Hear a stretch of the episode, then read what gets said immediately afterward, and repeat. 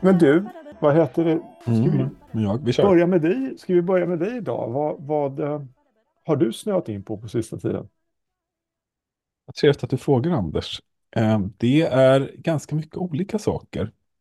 Ja. Så jag behövde välja. Eh, Och det blev såklart elefanten Tuffy. Ehm, Ja, för en av de här grejerna jag har snöat in på det är monorail i Tyskland. Just det. För att det finns, det här är jobbrelaterat, men jag, jag, det, det finns på YouTube eh, olika personer som tar hand om gamla filmer som Ja. här, ligger i öppna arkiv och moderniserar dem Mm. med hjälp av AI. Så att det är både moderniserat med färg, men också med att så, rörelserna blir mer naturliga. Tempo, ja precis. Ja, Tempot exakt. blir som det Ja. skulle se ut idag. Och de, de, fyller i liksom det här som är utkanten som gör att det känns plötsligt mycket, mycket mer verkligt. Och sen lite bakgrundsljud har de lagt på också. Och då Mm. fanns det en film som tillhörde MoMA tror jag. Eh, som det är någon, en ryss som har, eh, hoppas han var ryss nu, eh, han har i alla fall moderniserat den filmen. Och så tittade jag på den och blev helt eh, hänförd av Ja, den här resan. Ja, du skickade är- den så jag, eller du la ut den på bloggen så jag, jag kollade på den där. Ja, men den var grym. Eller hur? Ja, alltså det, det, det man ser i den här filmen det är Alltså det är, ju det är ju från 1902 tror jag. Och det är en tysk stad. Människor går omkring lite lugnt på marken. Men de är filmade uppifrån för vi befinner oss liksom på en monorail. Ja, den här en- en- Vad ska man säga? En hängande järnväg då. Precis, så att, så att järnvägen är ovanför själva farkosten som är tåget. Så att ja, järnvägen, ja det är liksom järnvägslinje i luften genom hela stan. Så Mm. nere på marken så 1902. pågår, ja på, det finns inga bilar. Nej. Så där är det frid och fröjd nere på marken och ja, ja det, det såklart, då slutade det med att jag började kolla upp den här Wuppertals eh, monorail då, som det Mm. kallas, och känt från ett Simpsons-avsnitt bland annat. Jaha. Ja, det är liksom att när, när Springfield ska... Det, det, det kommer väl, jag undrar om det var politiker eller, var, eller kanske charlataner utifrån som försöker sälja in den här monorail-idén till Springfield för det är som sätta staden på kartan. Men en, en, en, just en sån hängande monorail Ja, ja. då, eller? Det är väl det som är monorail, är det inte? Eller, Nej, men det finns ju sådana här monorails i precis. Japan så här, som är som du vet bara ett spår som det tåget kanske i inte är princip. hängande. Ja, det kan inte, jag tror inte det är hängande faktiskt. Jag tror att det är uh, i, i Simpsons. Men då, då börjar hela staden skandera monorail, monorail och det är någon låt. Och, och, jag, och jag tyckte det, det är så otroligt roligt exempel på hur, jag menar, här sätta staden på kartan, prylen. Jo, men grejen är så här att Klart man monorail. där, Kul när man grej. tittar, ja, men när man tittar på den där filmen så känner man liksom också den här sköna sekelskiftesfuturismen som fanns Ja, typ med zeppelinare och, och, och, och vet sådana grejer. Och, och men det är kanske helt med Ei- Eiffeltornet Ja. kanske kan få in, gå ingå i det där. Och det blir sån här steampunk-estetik i det här att det är mm. stora bultar och järn och sånt där. Men ändå så är det någonting så här science fiction-grej. ja, Det jag är menar, lite så här alltså. Ja, men det är ju science fiction att titta på det idag. Och då att man kop- kopplar den här upplevelsen av science fiction med att det är 1902. Och då har ju den här ändå funnits sedan mitten av 1800-talet. Och Ja, den är den finns typ kvar. samtida med Eiffeltornet liksom? Ja, men jag tror att det var Eiffeltornet är väl typ 1800 Ja, 1860-talet jag, nästan. jag skulle inte ta Ja. gift på det här, men det var, jag tror det var mitten av 1800-talet som de byggde den. Wow. Sen har det funnits ett tag. Och Ja, den finns fortfarande kvar. Så, det, Ja. så man kan också se en video där man ser den här första videon ihop med en annan video på hur det ser ut idag med bilar. Ja. Ja, men Eh. man blir ju rätt sugen på att åka dit och åka den där. Verkligen. ja, ja, definitivt. Wuppertal. Den känns lite grann som typ Kapten Nemos ubåt Mm. i, i Jules Verne, så här, Nautilus. Också den här, äh, Ja, just det. liksom, en, en, en, en grej som inte borde funka då för 120 år sedan, Mm. funkar.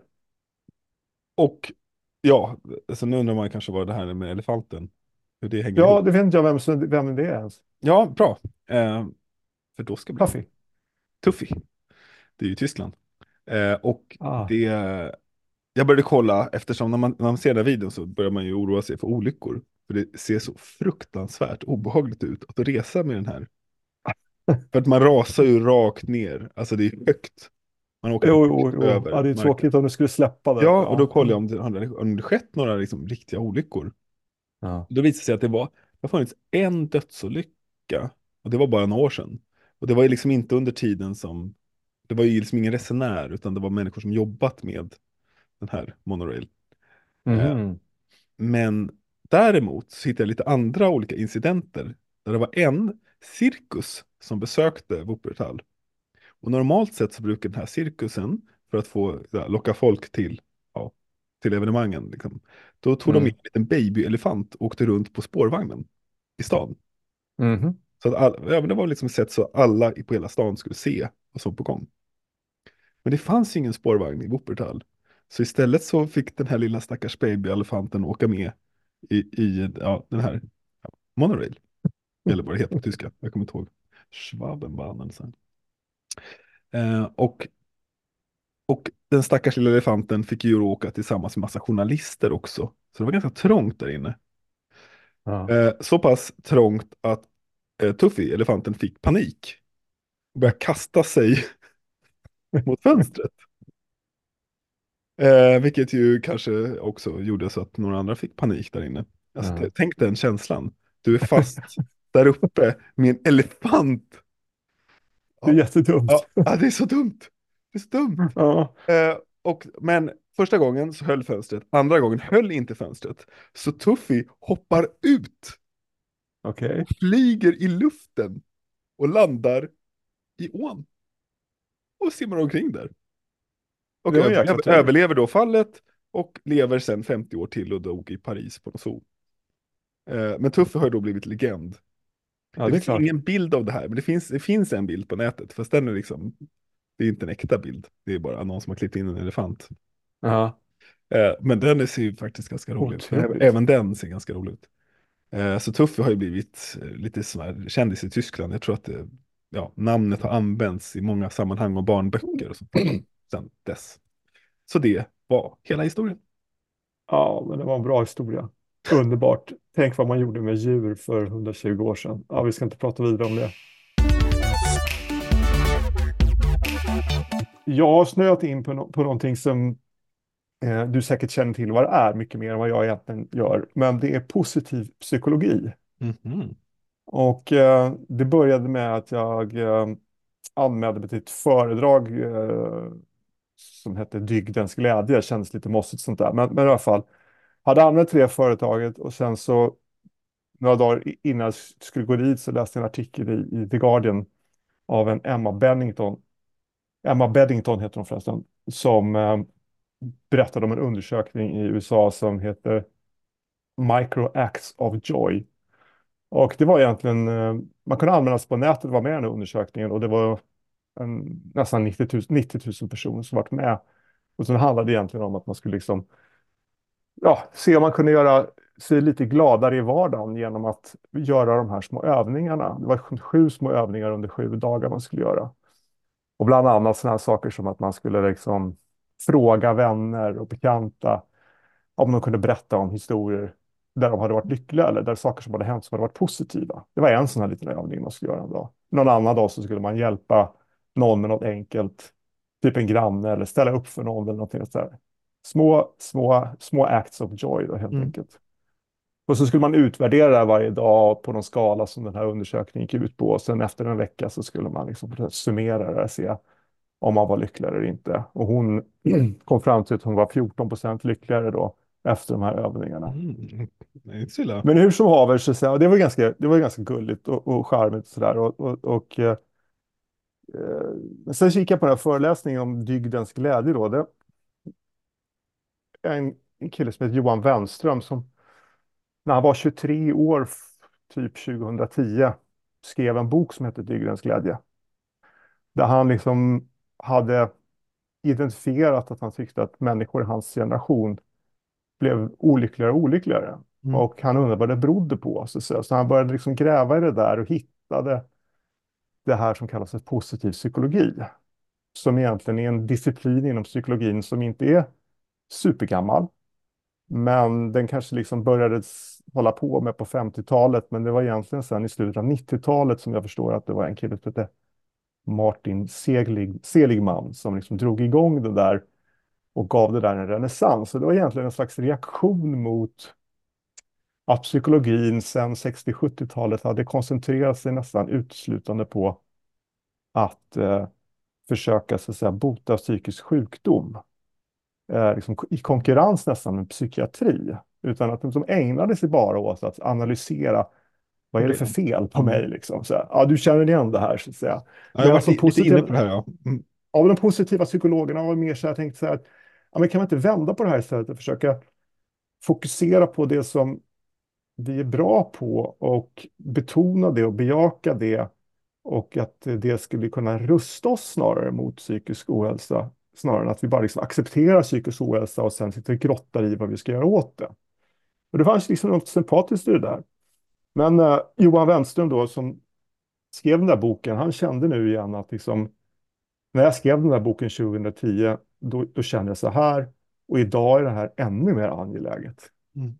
Eh, så därför hade han liksom valt att hålla det här föredraget. Och det, och det var ganska roligt då. Eh, och det, där kommer han ju in på och beskriver liksom den här positiva psykologin och vad, vad den går ut på, att man liksom man ska gå ifrån det här med att försöka bara titta på självförverkligande och bara så självanalys och så här, rikta sig utåt istället och tänka på att relationer är så mycket mer betydelsefullt än att man bara ska hålla på att vara introvert och analysera varför man mår som man mår. Mm. Och att det här, det, det, det bottnar i någonting som är liksom de, som de har kommit fram till, de här positiva psykologerna, de sex universella dygderna. Som egentligen inte har någonting med religion att göra eller liksom moral på det sättet, utan egentligen, som de förklarar, är mer en evolutionär grej för överlevnad.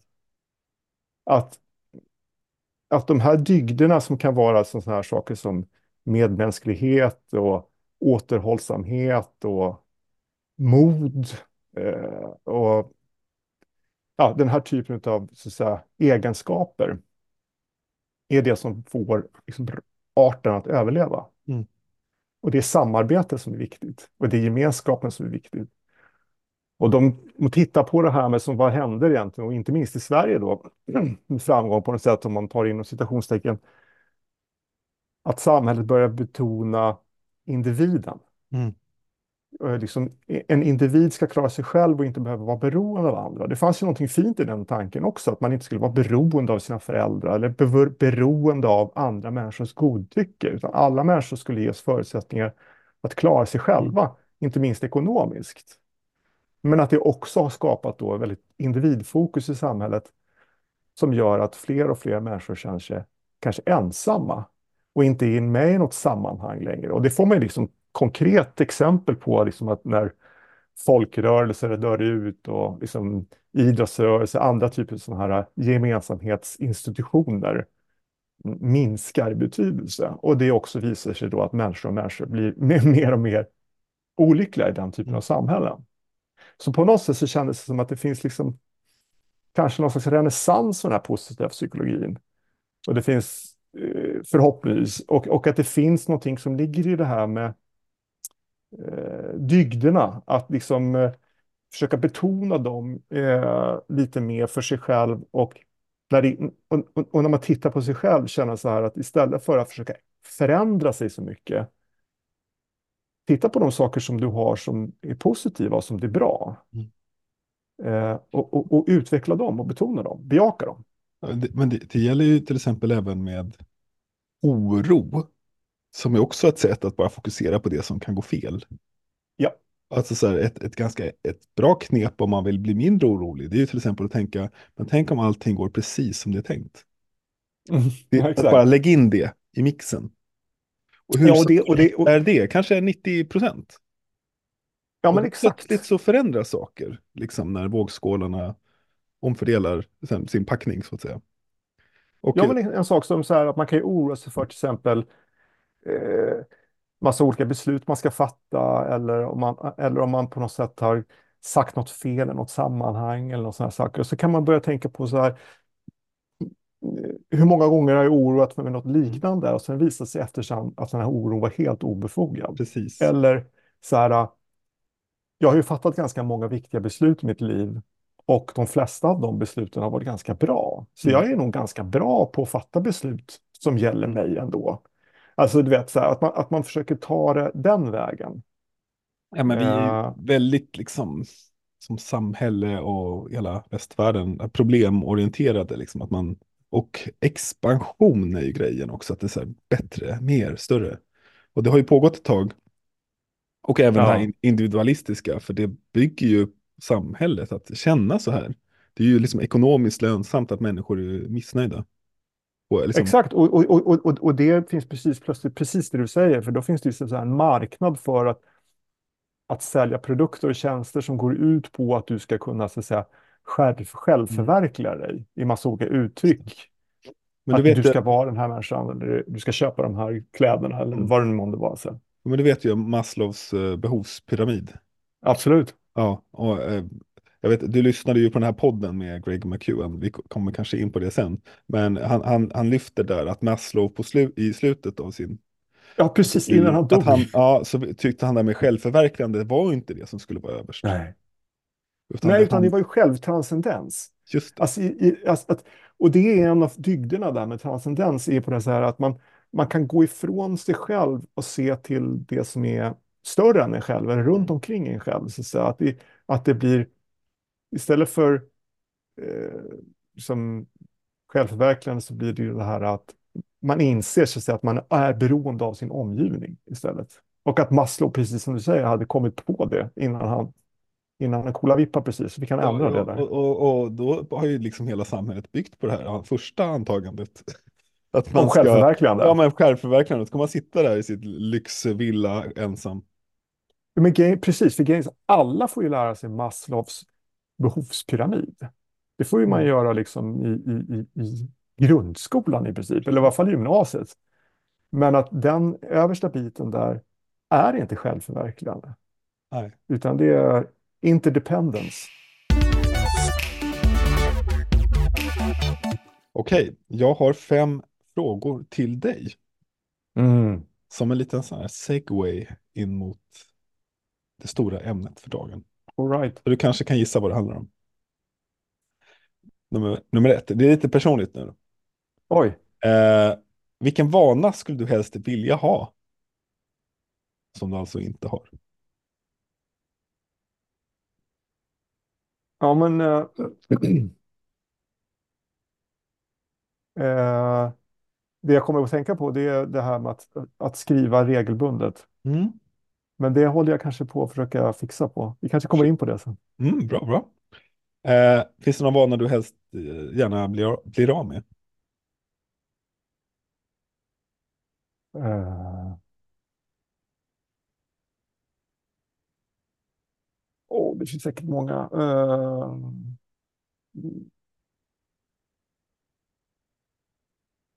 Eller finns det någon du har blivit av med? Som du haft förut?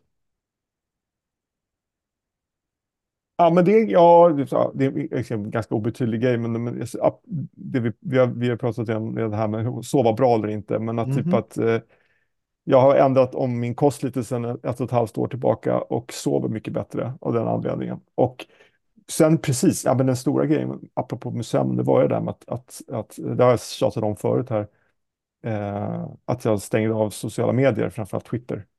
Mm. Och det var ju en ganska dålig vana. För min del var det det i alla fall. Eh, Chattret vad- tog slut. Ja, verkligen. Och det här eh, att vakna på natten och liksom vara intresserad av vad som, Ja. vad, vad som finns i flödet istället för att sova. Istället för att läsa böcker. Just det. Ja, det, ja, det känns som att alla pratar om något liknande just nu. Mm. Kanske inte en slump. Ja, Okej, då kommer vi till trean här. Vad tror du andra helst vill bli av med för vana? Bli av med för vana. Ja, Vad vill de förändra? Liksom?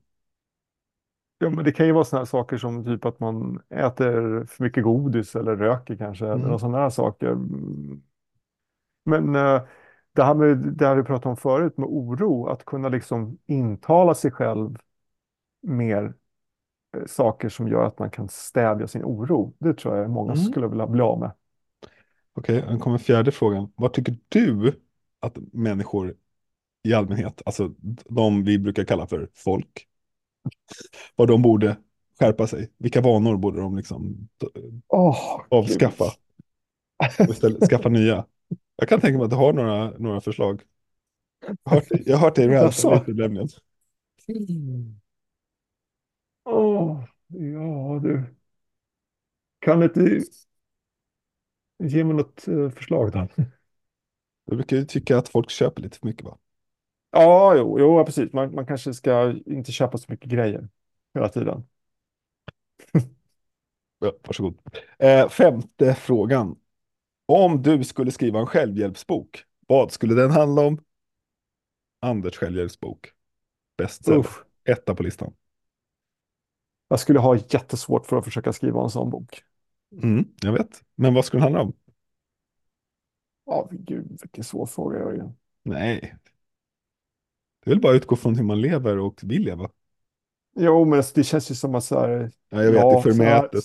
så här, min, min fyra sidor långa självhjälpsbok, hur du sover bättre genom att inte äta pasta på kvällen. Jättebra bok. Veckans och månadens och avsnittets ämne är ju då självhjälpsböcker för killar. För killar, ja. För killar, ja. För det är Men varför är det för killar förresten? Därför att det är ju, ja vad bra att du frågar, för att jag upplever att det är en annan genre. Att jag, många av självhjälpsböcker för killar läser även tjejer. Men sen finns det ganska Mhm. många självhjälpsböcker för tjejer som killar inte läser. Att det är mycket om Mhm. rela, relationer och kanske känslor och alltså väldigt Brené Brown, eh, begå, högkänslighet och många böcker som är jättebra och väldigt användbara även för killar men som de inte läser. Och att de Mhm. går, går Mm. till en, alltså, låt säga att det är en kille som jobbar som systemutvecklare. Mm. Och så är man hemma, he- är man i hans hem och så kollar man lite i bokhyllan. Vilka böcker Mm. hittar man där? Mm. Och då är det typ, det, typ, det finns nästan en sån treenigheten för, det, det är typ Atomic Habits, James Clear. Ehm, och sen är den här Deep Work eh, av Cal Mm. Newport. Eh, och sen så den sista kan vara någon av de andra. Men de där första två, den har jag sett, så, de har jag sett så många gånger. Och det är Mm. böcker som folk och killar verkligen läser Mm. Mm. och tar till sig, lär sig någonting av och försöker förändra sig genom. Ja. Eh, och då, nu menar jag liksom inte alla killar, men det är liksom böcker som har nått ut väldigt brett. Jag till exempel jag gick in på den här, vi skulle hitta, jag hittade lite sammanfattningar av böcker. Och just de här böckerna hamnade typ topp topp fem var alla böcker vi har nämnt tidigare. Alltså topp top, top fem Och- självhjälpsböcker? Nej, topp fem böcker som de hade sammanfattat. Jaha. Alltså de, de har slagit så enormt, de här böckerna. Ja. Eh, Ja. och det är också genom internet, att det här är liksom människor som har slagit på internet först. Ja. Och sen sålt, de behöver inte egentligen förläggare eller media. De har redan sina egna liksom, ja, nätverk. Alltså Jordan Ja, Peter- okej. Ja. Peterson är en sån där typisk. Ja. Även om han, han är ju liksom, det är ju väldigt mycket för killar. Men, Ja.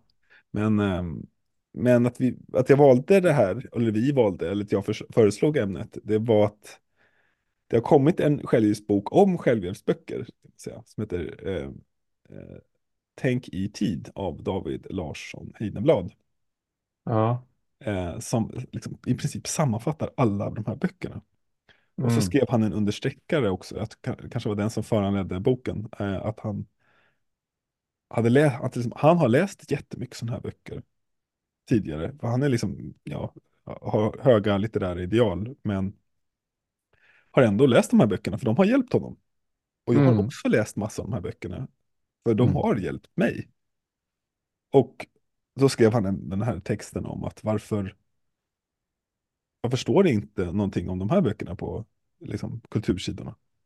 Det är som att det är liksom, böckerna folk faktiskt läser och tar till sig och uppskattar, de eh, åsidosätts då. Eh, och så slutade det faktiskt med att jag skulle signa upp mig på hans eh, nyhetsbrev. Och då så fick vi lite kontakt och sen hade vi ett långt möte, jobbmöte plötsligt och kanske ska ha något Mm. samarbete på jobbet. Eh, och det här, allt det här så- liksom sammantaget fick mig att fundera kring det här ämnet. För det har ju liksom, Mm. eh, jag tycker det är intressant, för de, de tar, det finns, jag började se mönster också i de här böckerna. Vad är det som kill, just killar får lära Ja, sig? det var det jag tänkte fråga Mm. dig, för att grejen är så att självhjälpsböcker, jag tänker på det här med positiv psykologi, det handlar, kan ju handla om självhjälp Mm. rätt mycket och sådär. Och det är en viss typ av självhjälp. De här böckerna, jag har ju ja, inte läst några självhjälpsböcker, men de här böckerna som titlarna som du nämnde så har jag ändå läst om nu inför att vi skulle prata om det här. Mm.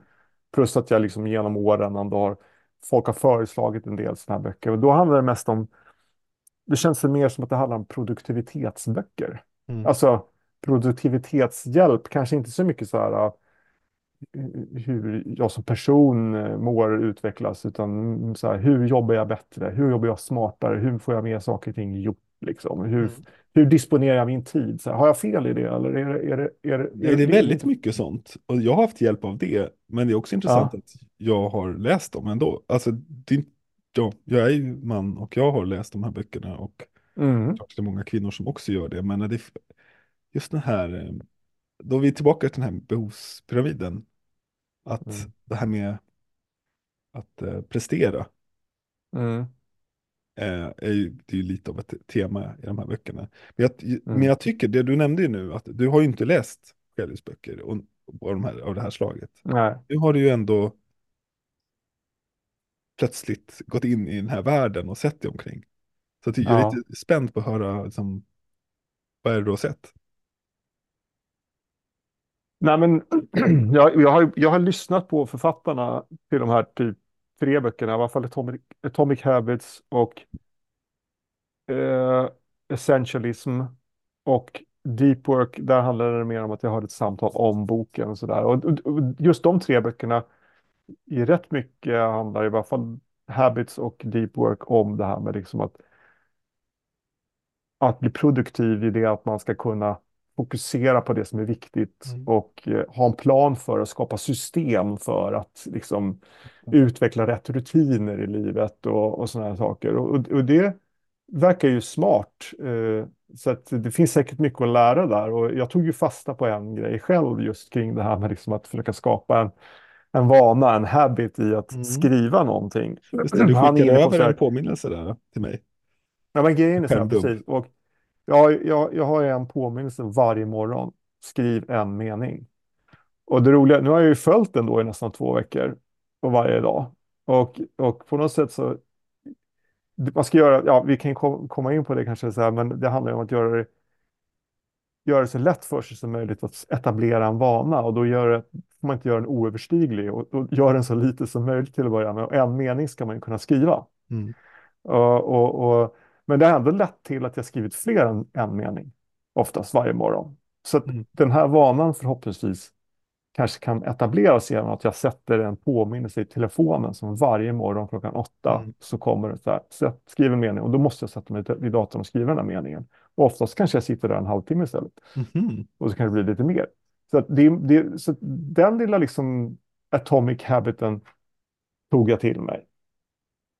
Eh, jag kanske borde ha läst sådana här böcker tidigare.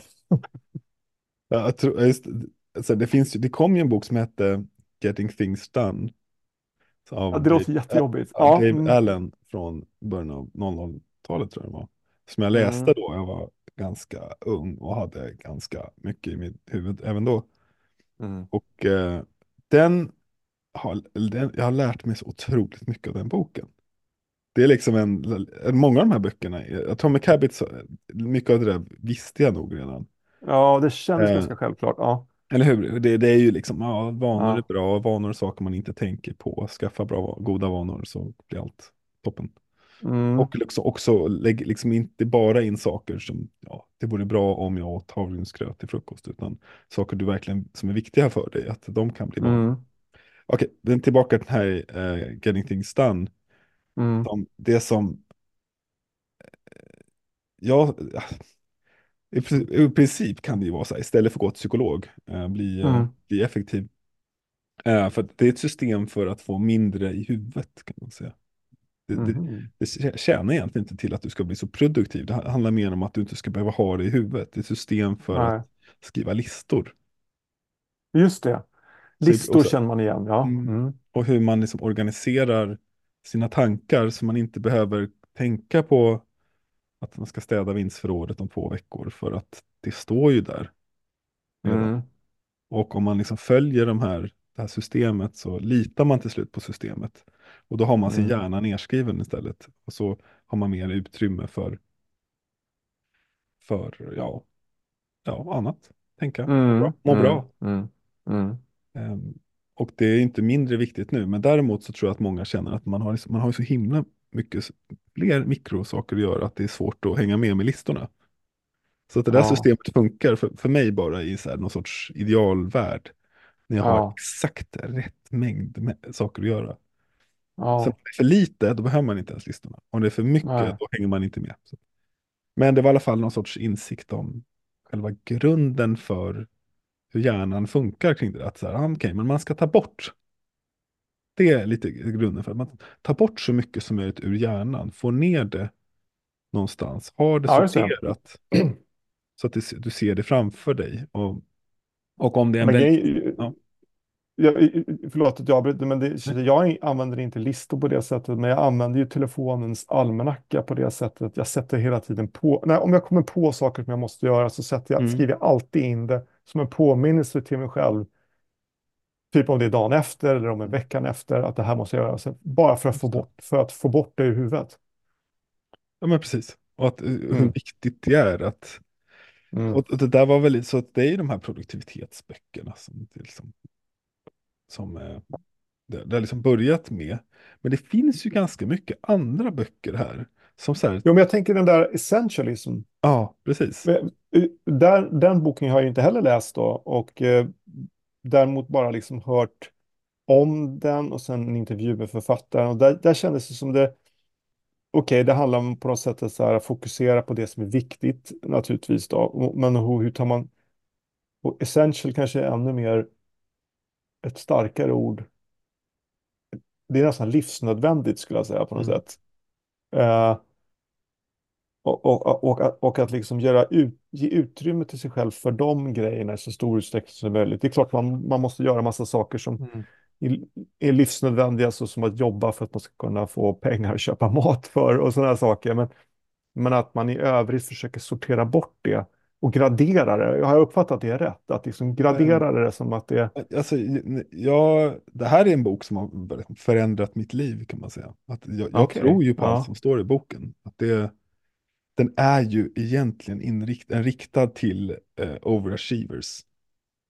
Det, det, är Mm, liksom en, det, är en, det är en lyx att läsa den boken. Så att man har kommit till någon nivå där jag måste välja mellan alla möjligheter. mm, mm. Så att det, liksom, jag kan tänka mig att Men jag tycker på det sättet när, i det där samtalet som man hade med någon intervjuare så landade de i på något sätt att det här med relationer, mm, det gav dem så här, det kallar de 1000 x essential. Och eh, arbete kanske är 100x mm, och typ precis. eh, gö- göra något annat, gå på bio i 10x för att jag tycker om den här filmen. Men det som är tusen gånger viktigast Ja, men det är väl liksom är sorts... bara, det- och, och, då hamnar man återigen i det här med dygderna. På det Mm, sättet att hur, hur viktigt det är med, eh, med relationer, framförallt då kanske familj och vänner, de som är närmast, liksom, att liksom verkligen odla det. Men han sa ju det till exempel i, i den podden som vi ska länka till. Att, ehm, att om han, låt säga att han skriver en bok som blir den bäst säljande boken i världen, men han Mm. försummar sin fru och sitt barn. Mm. Då känner han att han har misslyckats. Mm. Eh, och så det är liksom ett annat sätt att se på framgång kanske än vad Maslows behovspyramid en gång sa åt oss att göra. Eh, Mm. men det är också, det finns ett efteråt i den här boken. Man kan säga att innan var jag så här. Jag gick på, sprang på alla bollar, Mm. eh, ville bara prestera, prestera, prestera. Och sen insåg jag att det, det funkar inte för mig. Och, och då kommer det här essentialism in i, i, liksom i spelet. Att man, kan, man måste välja. Men hur gör man då? Och så fin- får Mm. man liksom ett regelverk för, för hur man gör. Mm. Jag skulle nog säga att en, en kort sammanfattning, en mycket kort sammanfattning, av boken är om det är någonting som inte är ett starkt ja, då är det ett nej.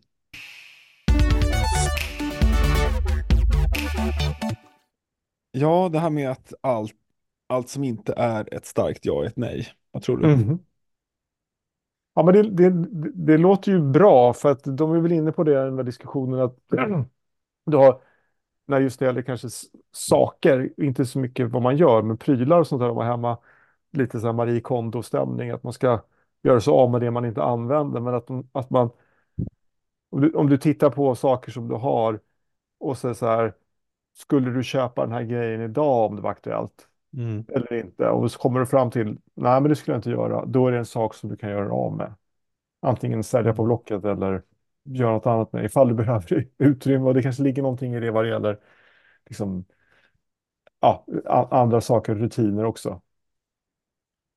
Jag, jag, men jag, jag, jag håller med om det. Och sen så dyker, alltså, när jag var som mest spretig i livet, då sa jag ja till allt. På något sätt. Allt som var lite kul. Ja, ja, Det vet man ju vad det är. Alltså det är ju ganska ofta som så här, det här låter lite kul. mhm, Och så fyller man liksom ut resten så att säga, av, av sin tid ja, med lite kul. Men det tar, ja, liksom, det tar ju inte en framåt till det dit man vill. Men då kanske man inte ens vet exakt vart man vill. Man testar lite allt möjligt, ser vad som funkar. Ja. ehm, Ja, men det, det kanske också handlar om vad, vad man är i för olika skeden av livet. ja, Så säga. Är man, är man mitt i karriären och har små barn och, och, och allting händer samtidigt så kanske man ska vara försiktig med att tacka ja till för mycket saker. Det kan vara både privat eller jobbmässigt. Sådär.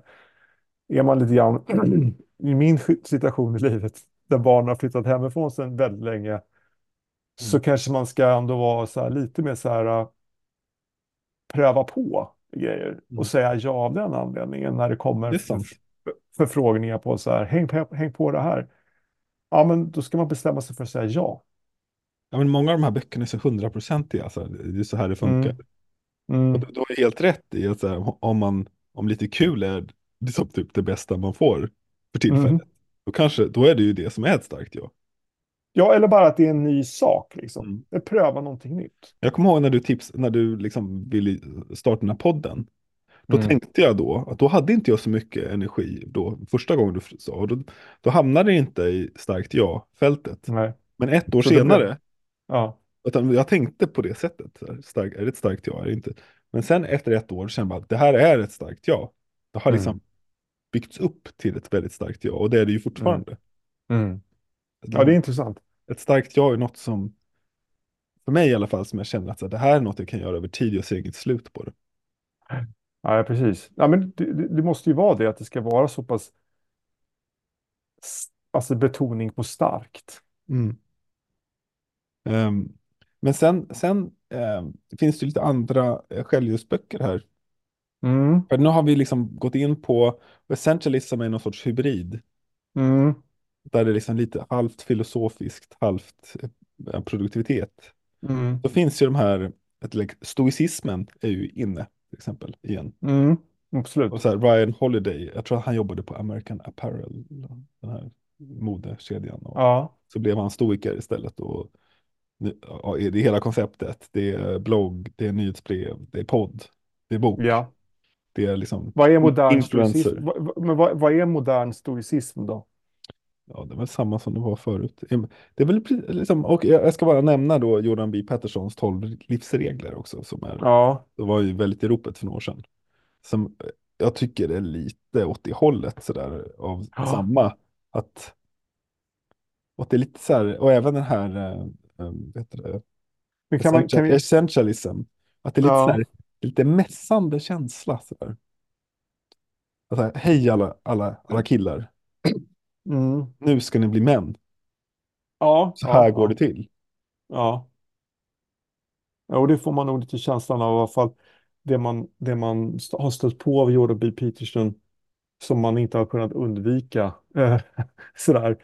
Och, och jag bara liksom översiktligt kollade igenom de här tolv reglerna och det är klart att det finns mycket där i som är vettigt också. Liksom, att liksom, I allt från att eh, stanna upp i vardagen och göra små lyckliga grejer, så här, att stanna Mm. upp och klappa en katt som du möter på gatan, till att liksom var försiktig med att kritisera vad andra gör och hur, gör, hur de gör och sådär innan du själv så, Mm. har, har your own house in order och sådana här Mm. saker. Så det, det finns ju den här, de här, det är ju livsregler och de, de kanske kan vara eh, bra många gånger för, för killar som kanske kan vara lite mer kategoriska många gånger. Yngre killar än vad killar, eller tjejer är. Jag vet inte. Alltså Eller, jag, ja. han, han har ju många sådär, det går ju inte att prata om honom utan att det blir bråk. Kan man säga. Jag kan väl säga direkt att så här, han är inte min idol. Men, och han har massa åsikter som jag absolut inte står för. Däremot kan jag tycka att han känns oerhört genuin. Mm, mm. Eh, och han är väldigt kristen också. Och det Mhm. känns, det var det jag menar, så lite mässande. Att han menar verkligen det här. Och det är det man känner. Men han blandar, han blandar väl inte in religion i, sin, i sina lev... Fast- eh, Om du läser in, så här, vad hade Jesus sagt och de här grejerna? Han hade ju inte sagt nej till något av det han skriver. i princip. Nej, men å andra sidan så tror jag de här... Tolv sex Guds ord här liksom. Nej, men jag vet, men de här sex universella dygderna, Ja, vishet, mod, humanitet, rättrådighet, återhållsamhet och transcendens, de hade ju inte Jesus sagt, sagt någonting emot heller på något Nej, sätt. nej men det är Eh, självklart. även om de har inte har, de har liksom- de är universella på det sättet att de finns säkert i alla världsreligioner på Mm. betonat lite på olika Mm. sätt. Mm, men det, det handlar mer om så här, det här är ett sätt att överleva eh, genom att hur vi beter oss mot andra där. Alltså Mm. lite så här, bete, bete dig mot andra som du själv vill bli Abs- Ja men precis. bemött. Så. Vi är liksom lite tillbaks. Ja. Så om man då tar stoicismen, så, alltså, jag, jag, som, jag, som jag uppfattar det, så det betonar väldigt mycket. Jag har också den här, eh, vad heter den, självbetraktelser av Marcus Aurelius i bokhyllan, eh, som är en annan självhjälpsbok, fast lite äldre. Eh, och där det är mycket fokus på att här, ta kontroll Mm. över det du kan kontrollera, som är dig själv. Mm. Självkontroll, ja. Verkligen. I en värld som är kaotisk. Där det känns, förmodligen liksom kommer det av att den här postmoderna känslan av att allt är så rörligt och flyktigt och åsikter ändras. Vad är sant och vad är falskt? Så kommer liksom den här typen av böcker in och säger, ja men det här är sant. Du ska bädda din säng. Du ska stryka dina skjortor innan du går ut. Du ska, det är det som typ Jordan W. Peterson, Peterson Mhm, säger. mm, mm, mm, Du mm. måste ta hand om människorna omkring dig. Det är manligt. att- Ja, och det här, Och så här precis, eh, funkar det. Liksom. Ja, Ja, och liksom gör, gör, så, gör så att du kan vara stolt över dig själv lite grann. Så här, typ i, i, det, det, är väl Mm. lite grann den delen att du ska känna en bättre självkänsla genom att liksom ta hand om dig själv, tvätta dig, tvätta dig i kammare och skaffa dig ett jobb, eller vadå? Ja, men det är ju typ det. Ja, men eller hur? Va? Och det är väl eh, bra självklarheter. Ja, ja, det ja, finns men många killar som sitter och spelar dataspel hela dagarna och de behöver också en röst. Mm. Och jag kan tycka, eller jag tycker väldigt synd om, man hånar ju ofta den här gruppen. Mm. Men jag kan se en annan version av mig hamna i den gruppen om olika val hade gjort sitt annorlunda i livet. Mm. Så det, Mm. det är inte svårt att hamna i Nej. den gruppen som kille eh, idag eller igår. Mm. Ehm, och det är som ingen bryr sig egentligen. Så, så här, en, Mm. som en ung ki- säg en 22-årig kille som sitter hemma och spelar dataspel eller hemma, alltså, då, då, det är inte synd om honom, Nej. tycker samhället. Alltså, Mm. han är ju en man, han ska ju bara skärpa sig. Mm. Mm. Mm. Och vi har, som, så jämlik, jämställdheten har liksom inte kommit hela vägen till att vi känner lik, samma ömhet för alla människor, oavsett ålder, kön, bakgrund, allt. Mm. Mm. Och då kommer Jordan in här och bara säger, men jag lyssnar på er. Men att ställa krav är att bry sig. Och, och så kör han hela Jan Björklund-stuket. Ja, men då, ställ, och då ställer han krav på de här killarna Mm. att de ska anamma de här reglerna och det kanske är bra för dem. Ja, precis. Så då, eh, då har de i alla fall någon. Eh, och nu vet jag att Socialdemokraterna har ju gått ut och så här, de försöker ju fånga de här killarna i, för nästa val. Jag har inte sett det där utspelet som var. Mhm. Nej, nej. För man har insett att det är rätt många. De halkar menar- efter och de är dåliga i skolan. Och, de spelar, de, och det ser man ju om man kollar min dotters klass, alltså hur killarna håller på. Eller killar på tunnelbanan och man bara känner att, men vad är det som händer? Ja, det, det har väl alltid varit så. Det var inte så kul när jag gick på högstadiet heller. Men, eh, nej, så att det är ju ganska lätt att håna de här killarna också som inte gör någonting för att Mm. förbättra Ja. sina förutsättningar. Liksom. Och så ska de få hjälp dessutom på det. Så att det har varit lite så här kulturartiklar med det Mhm. fokuset. Mm. Jag har Eh. missat. Ja. Men det är ganska stor del av samhället. Så att eh, jag, jag tycker om man nu säger alla ska med, då betyder det väl alla. Jo, men det är bara frågan om hur de ska med då. Så att säga, om, om det, för att det måste ju både vara liksom Mm. med morot och med i viss mån lite piska då, då i det att man måste på något sätt ställa lite krav samtidigt Mm. som det ska finnas ut möjligheter att, att göra det som man är duktig på och utveckla sina goda sidor. Men man pratar ju om att typ göra om skolan så det ska anpassas efter så här, det är flickskolan nu, eller tjejskolan som de här killarna går. Mm, att den är, Va? för, den är för bäddad för det. Ja. Kommer du ihåg, jag tror att det var i vårt första poddavsnitt så, så, så, prat, ställde jag mig en fråga om att killar borde få börja skolan ett år senare än tjejer. Ja, det, det finns en poäng. Eh, min, min son skulle ha eh, prov om eh, judendomen nu idag. Och då var det det här med en bar mitzva. Och det är olika, olika tid för killar och tjejer. Lite ett år tidigare för tjejer. Mm. Alltså det är det är rimligt. Men jag tänkte på det här med Ja. den här andra boken, Deep Work, och det här med Mm. att kunna sätta sig ner och koncentrera sig och lägga bort alla störande faktorer, typ mobiltelefoner och sådana saker, för att koncentrera sig på en viktig uppgift Mm. under kanske ganska lång tid, och så här, ett par timmar, verkligen hårdfokusera. Och det är också de är inne på i det här med dygderna, det här med det som, det som kallas flow, Mm. Ja. Mm. som hamnar, hamnar det, man kan, det man kan hamna i om man har god kunskap om någonting och samtidigt blir utmanad i att utföra det på något sätt. Mm. Det kan Bästa ju vara, känslan. ja. Ja, men att du är jätteduktig på att spela piano och sen så ska du lära dig Rachmaninovs pi- pianokonsert och sen, och sen så kan du spela den, du kan hamna i ett flow då, ett visst tillstånd av på något sätt, ja, du går utanför dig själv för att det går så bra på något sätt och det känns så bra. Och att försöka att försöka komma in i den typen av tillstånd, att det också kan vara ett sätt att eh, ja, bli mer tillfreds med sig själv. Um, hur känner du när du är med i de här skrivträffarna och skriver i 75 minuter? Är det flow? Ja, men det, det är nog lite så. Det har i alla fall varit så pass positivt att liksom, då har man ändå fått ur sig ett par sidor. Och det kan ha varit liksom bara för att det har varit så otroligt dedikerat till de här 75 minuterna. Plus, ja, man har faktiskt inte blivit störd av sin omgivning utan snarare mer peppad av omgivningen. När man sitter bredvid människor som gör exakt samma sak. Känner så här, nu ska vi göra det här i 75 minuter. Och där är det ju på något sätt skapa flow. För, för om vi då anknyter till, jag kan rekommendera boken Flow av den här tjeckiske tror, tjeckiska psykologen med omöjliga namnet. Um, som är otroligt bra, som också handlar om när de går igenom en hel eh, människors dagar minut för minut. Där de får liksom poängsätta olika, olika sysslor och, och så. När de liksom kommit fram till att det här är den bästa känslan. Men Mm. den här deep work är ju lite så här, den tar ju tur med den här motsatsen till den känslan, som är känslan av att vara lite upptagen hela tiden. Mm. Han, han, kallar, han pratar om så här collective hive mind som vi alla är i som är i den här lever i e-mail-ekonomin på något sätt. Mm, mm. Alla mejlar varandra bara för att hålla varandra upptagna och en känsla av att här, man jobbar när man skickar ett e-mail. Och så får man ett tillbaks. Och så bara, åh gud, jag har gjort så mycket idag, men man har liksom inte utfört någonting som är viktigt för en. Nej. Att det kan gå åratal om man tittar tillbaka, så här, vad, vad av det här skulle du komma ihåg på dödsbädden? Mm. Det var många möten där och Ja. Och sen så skrev jag massa och jag kände mig upptagen. Det var en jätteskön känsla. Liksom, Ja. Jag var produktiv. Fast man var ju inte det.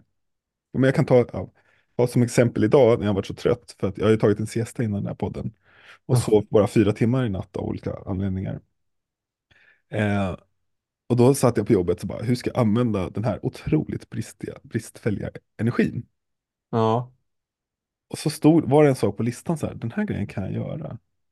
Och då var det så här, kontakta ett bokförlag och fråga om de vill göra en bok om en grej som vi har på jobbet. Och de, sa, de sa ja direkt. Men Perfekt. alltså så här, det var ju väldigt, ja det var intressant hur effektivt det kan vara att bara göra rätt saker. Ja, Det är ju ja, mer ja. effektivt än att känna sig upptagen. Jag kände mig inte så upptagen idag tyvärr. Men Nej.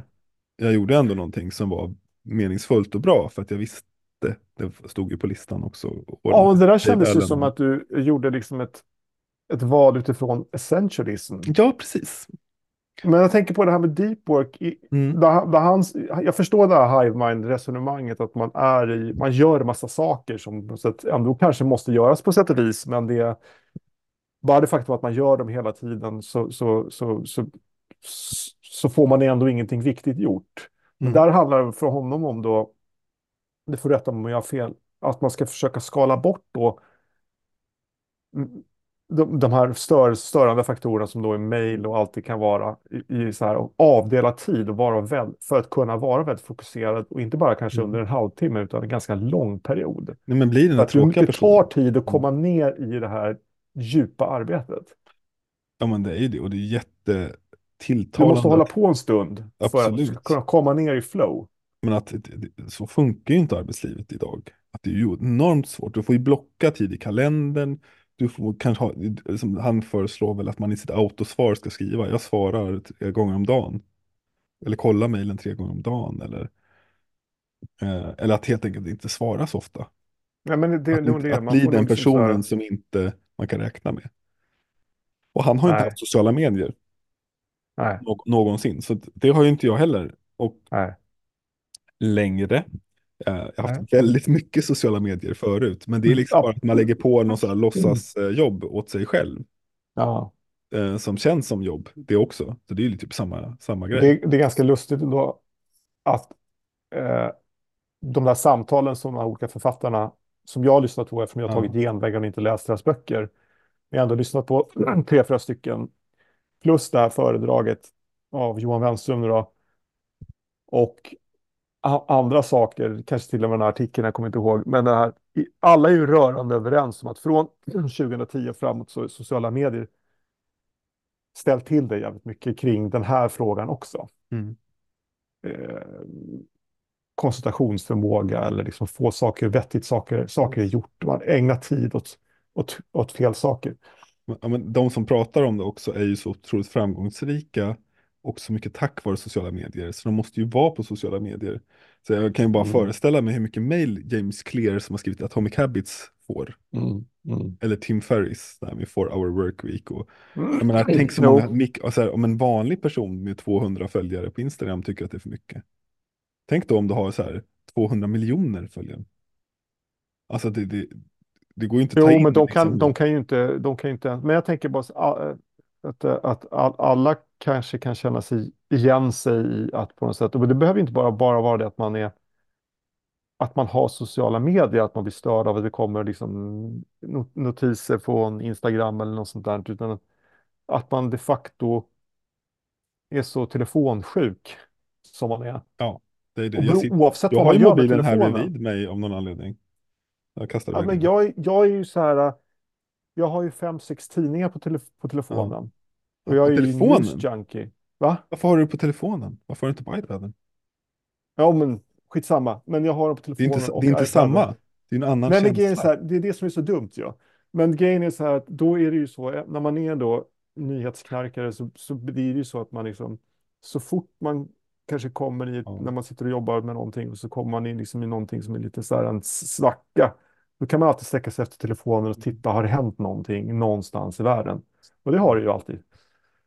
Så att liksom, eh, det, det, den här Twitter-stekningen kanske ändå inte hjälpte så Jag, har tänkt samma sak, för det är ju samma typ av... När jag mått som bäst har jag ju liksom kunnat organisera, typ jag får kolla nyheter tre gånger om dagen, och nyheter är Mm. också mejlen. Och Mm. Messenger. Mhm. Och så är det så här, en gång på förmiddagen, en gång på eftermiddagen, en gång på kvällen. Och då plötsligt kom man ur den här vanan, och det har varit superskönt, men nu har jag inte klarat det. Nej. Och helst ska jag ta bort alla, jag är liksom nö, fotbollsnörd, så att det är mycket hemsidor och kolla Ja, silly ja, season. och- Ja. Att vet, man hittar alltid något. Om man, Ja. om man tar bort något, det är själva beteendet finns ju kvar, så att man bara går till Mm. något annat då på internet. Mm. Mm. Eh, men vi, jag lyssnade på en annan podd om eh, just detta och hon tipsade om spelet Two Dots. Som var Mhm. ett bra sätt. Så man, man tvingar hjärnan att tänka på någonting annat. Man ska göra, sätta ihop eh, prickar till fyrkanter. Eh, det, det är som, ja, man, man känner igen konceptet. Och jag har spelat Mm. hur mycket som helst nu. Eh, men jag kan, jag kan väl faktiskt säga att jag känner mig inte beroende på det där sättet. Som jag gör av nyheter till exempel. Nej, nej. Så att det kanske Men du kan bli. Du kanske kan bli. Ja, alltså, jag har ju kommit några, ja, några levels upp nu. Alltså, det måste Ja. Men ja, eh, ja. Det, det är en annan känsla i alla fall. När man, det är lite, tyvärr är det ju känslan av att arbeta. Ja, alltså arbeta och lösa problem. Och, Ja. och då jag känner jag att jag, jag känner ju det nästan oftare i two dots än jag faktiskt arbetar. För det är mer fokuserat arbete än alla det här, vad ska Ja. jag nu, vad ska jag nu, vad ska jag nu? Ja, Känslan som man kan få när man arbetar eh, ibland. Mm. Eh, men jag har faktiskt en liten spaning när jag har tänkt på Mm, alla mm. de här olika, olika böckerna. Mm. Och även den här David Larsson Hei- Heidenblads bok. Att många av de här mässande personerna, de tar upp historier om sjuka barn.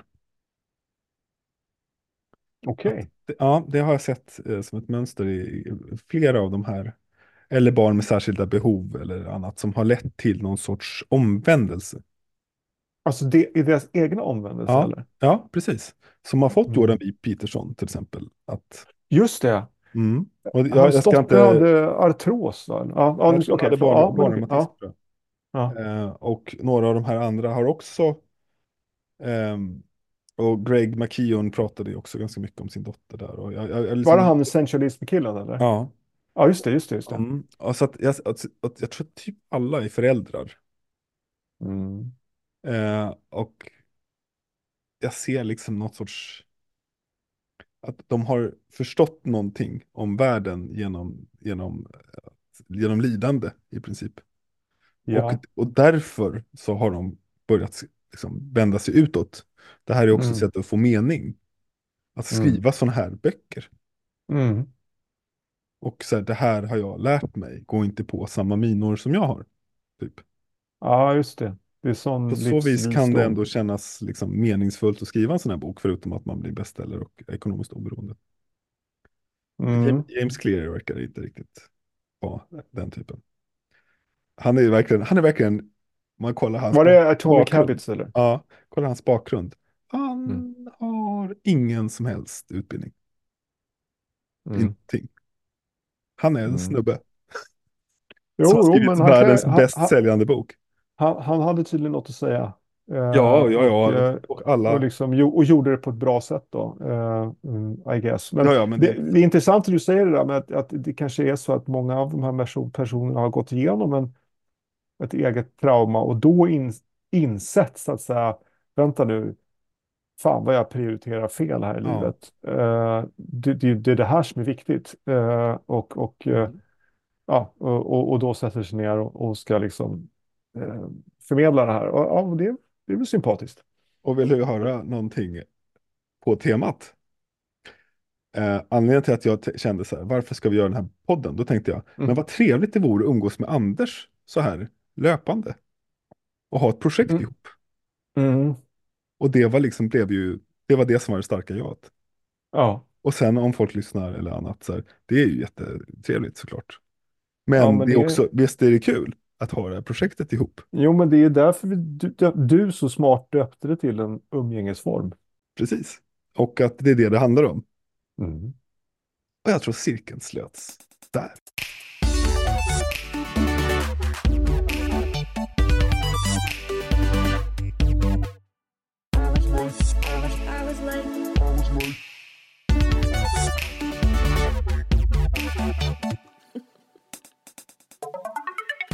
I'm a little bit crazy, but I'm not crazy.